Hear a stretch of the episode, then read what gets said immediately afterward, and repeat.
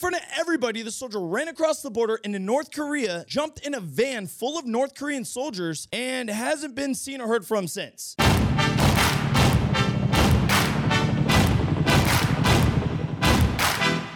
Welcome back to another episode of Brutally Honest with your host, me, Nico Ortiz. Let me know down below in the comments if you guys have ever made a comment, action, gesture, or anything like that, and basically immediately regretted it. And if the answer is yes, let me know if it is worse than today's topic. An American soldier ran across the border in North Korea the other day, last week, and has not been seen or heard from since. And North Korea is not getting back to us either. But really quick, before I mention that, I want to say thank you to everybody. We are almost, just like this much, almost to 100,000 subs on YouTube. I'm hoping by the time this episode goes up on Thursday, we'll be at 100,000 subscribers on YouTube. If so, I would like to personally say thank you, and let me know if we need to put the play button here in the studio. I think it'll be really, really cool. And if you're not, go ahead and hit that subscribe and notification bell so you guys don't miss future Brutally Honest episodes. And also a quick little statement. I apologize for my voice and if I look like absolute I was in Nashville this weekend watching my buddy Brandon Herrera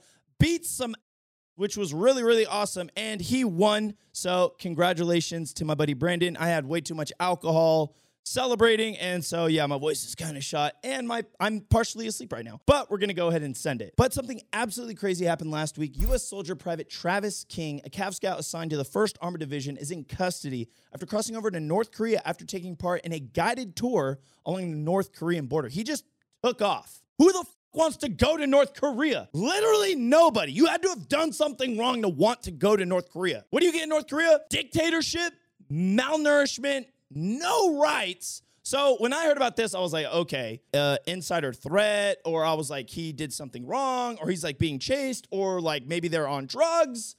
It doesn't make any sense. But once I heard that he was a private, I was like, okay, all privates are a little bit retarded. And when you're a private, I was extremely retarded. I'm still retarded. But this is nuts. So basically what happened is, and we'll get more into it, and we're going to read some articles here in just a moment, but he ran across the border, jumped into a van full of North Korean soldiers, and then they basically just took off. And he has not been heard or seen since then. And so right now, I'll go ahead and jump into a quick little article. It says, I saw reports about contact between the UN command and North Korea.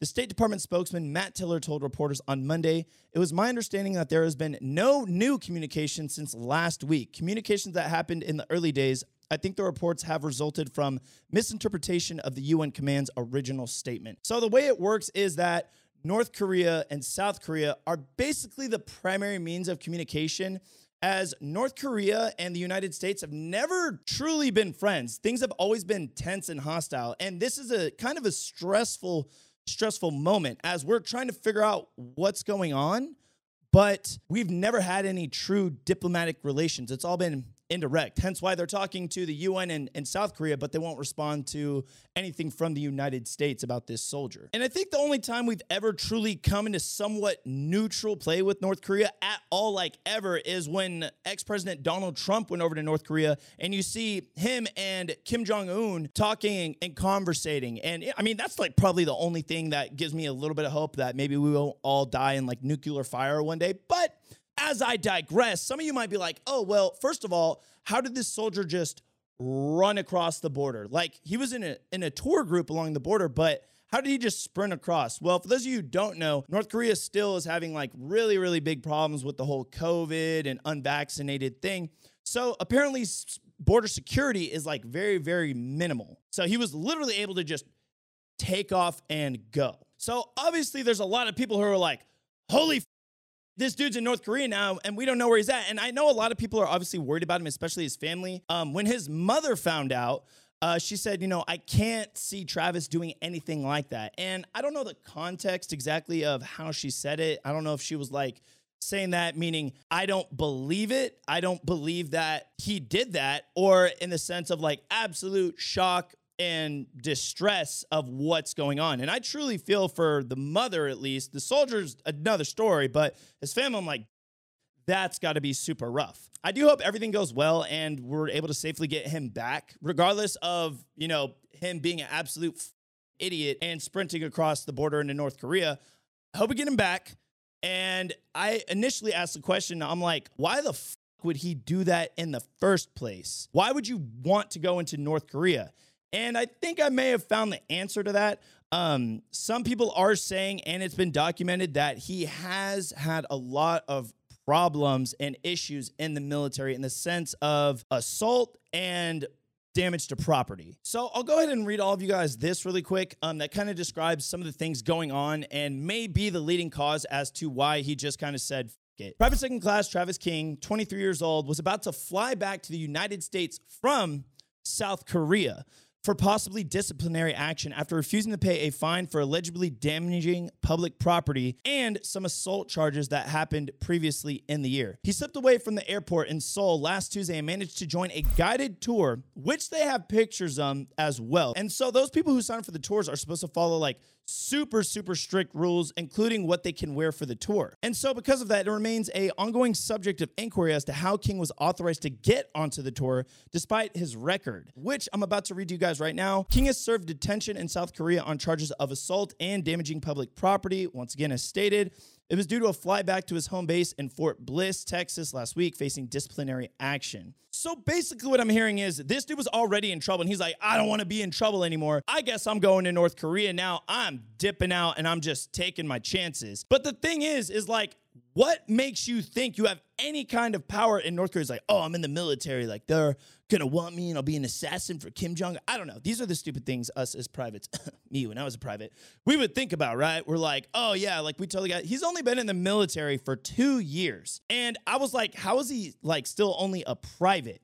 And he's still only a private because he's had so many problems and issues in the past. So that means he's not the best. I'm not saying he's a bad person, but he's not the best soldier. And that's okay. But you're in North Korea now. Like, I hope you understand that North Korea is going to interrogate you. They're going to try and get information. I personally believe, you know, North Korea is going to utilize him for propaganda. They're going to utilize him to be like, see, this is what people are like in around the rest of the world. They're going to just use him to shit on the rest of the United States and everybody else, which kind of sucks. And at this point, it's kind of like, dude, once we get him back, which once again, I do hope we get him back safely because I don't want no American citizen getting tortured in North Korea. Like, hell no. We definitely got to kick this dude out, and he's more than likely going to have to face some criminal charges for sure because we can't keep him in the military anymore because you're now in North Korea. We have to worry about him being an insider threat, committing attacks on behalf of North Korea, brainwashing, all these other things. Like, he cannot come back to being a U.S. soldier. Like, he is done. So I think he really took the risk of being like, I am going to go to North Korea and give them whatever they want. And I'm like, he's a Cav Scout too. Like, dude, you got nothing to back yourself up on at all. And since he did this, the tours have basically been like suspended. A lot of the people initially, when this happened, when he ran across, they thought it was a joke. One of the ladies even said, they're like, I thought it was like a joke for TikTok. Until once he crossed that line, the tour guides, because you have to follow these strict rules, they started yelling at everybody in the tour. They're like, run now. Go run back because it's North Korea. Once again, I feel like I'm going to say this a million times in the episode. It's North Korea. You have no idea what they're going to do.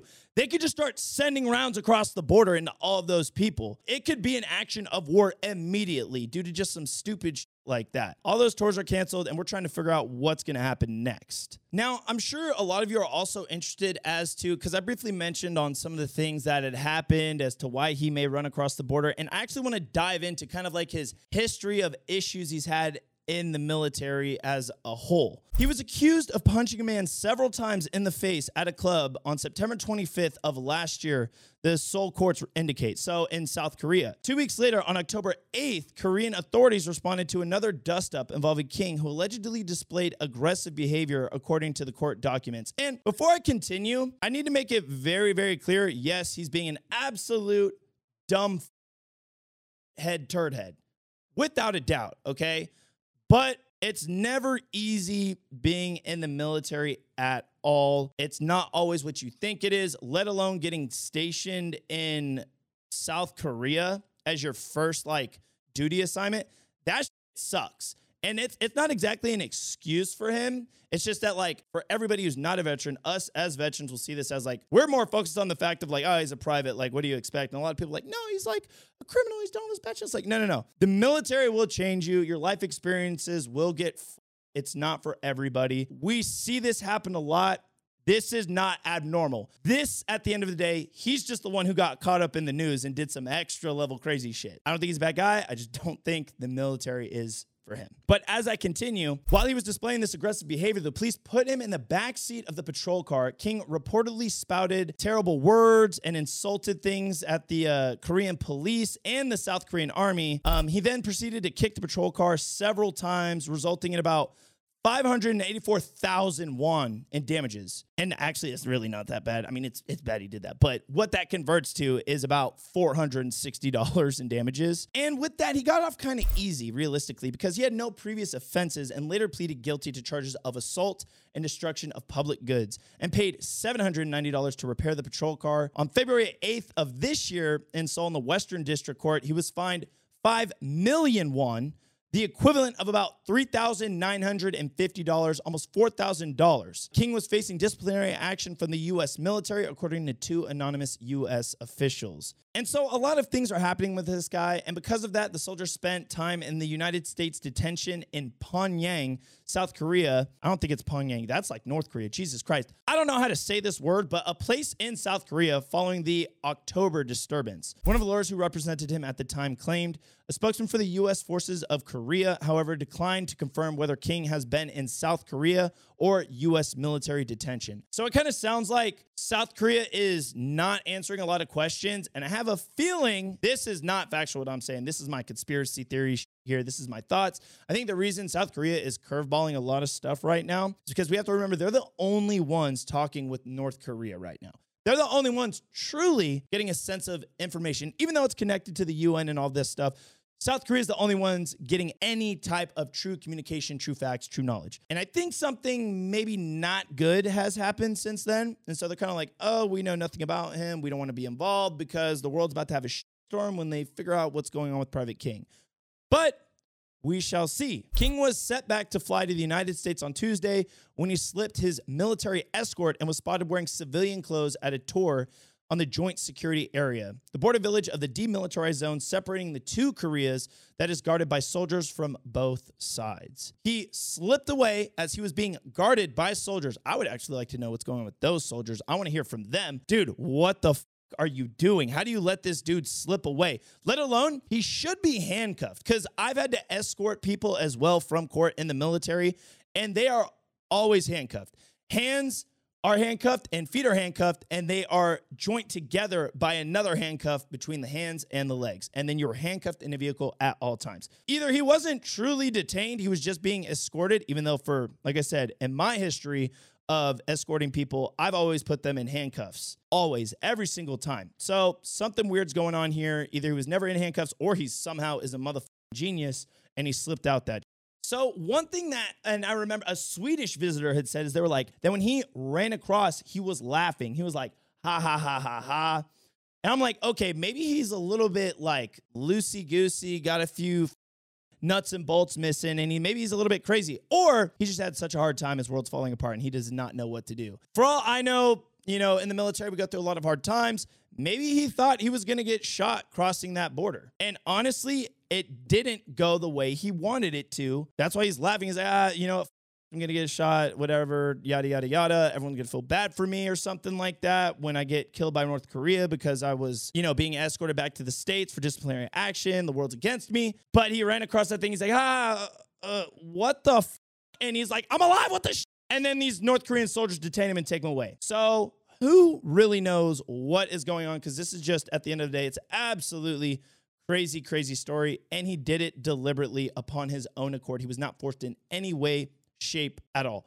I would like to know, though, if there was, you know, video footage of this. That would be crazy to see, because I've looked it up and I haven't found anything that shows, like, footage of him running across. All I've seen so far is the pictures of him on the tour wearing his hat and, like, his shirt and clothes and stuff like that.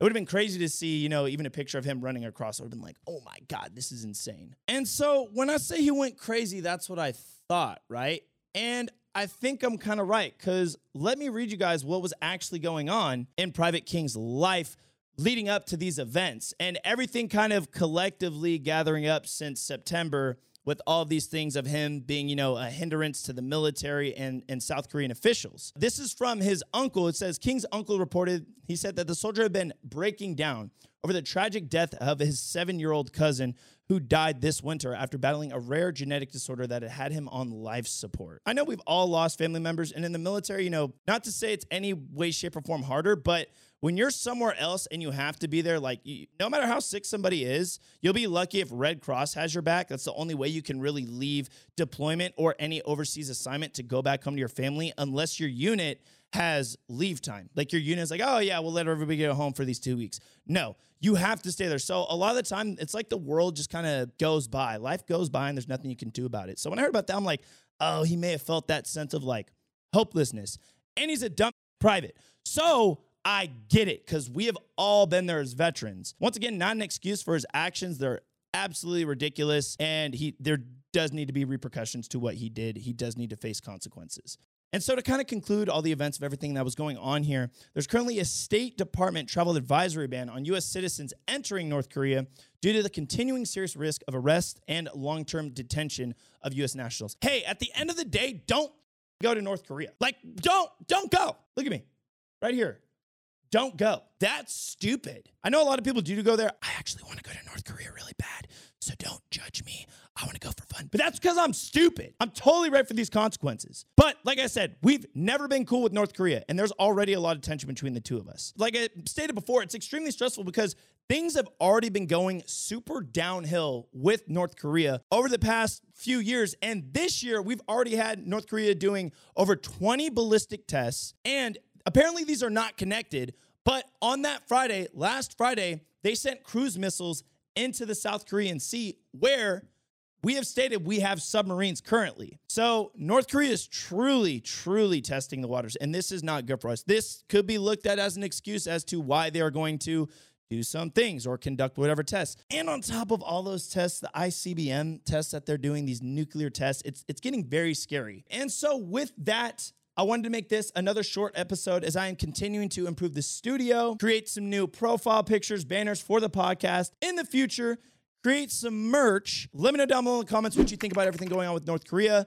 Let me know if you think what Private King did was justified due to him, you know, going through a lot of things, or if it was just completely stupid. There's zero excuses, and we do hope we get him back, but he is going to face some serious consequences when we do get him back. I hope nothing but the best wishes for him and his family, and I will see y'all next time on Brutally Honest. Thanks for stopping by.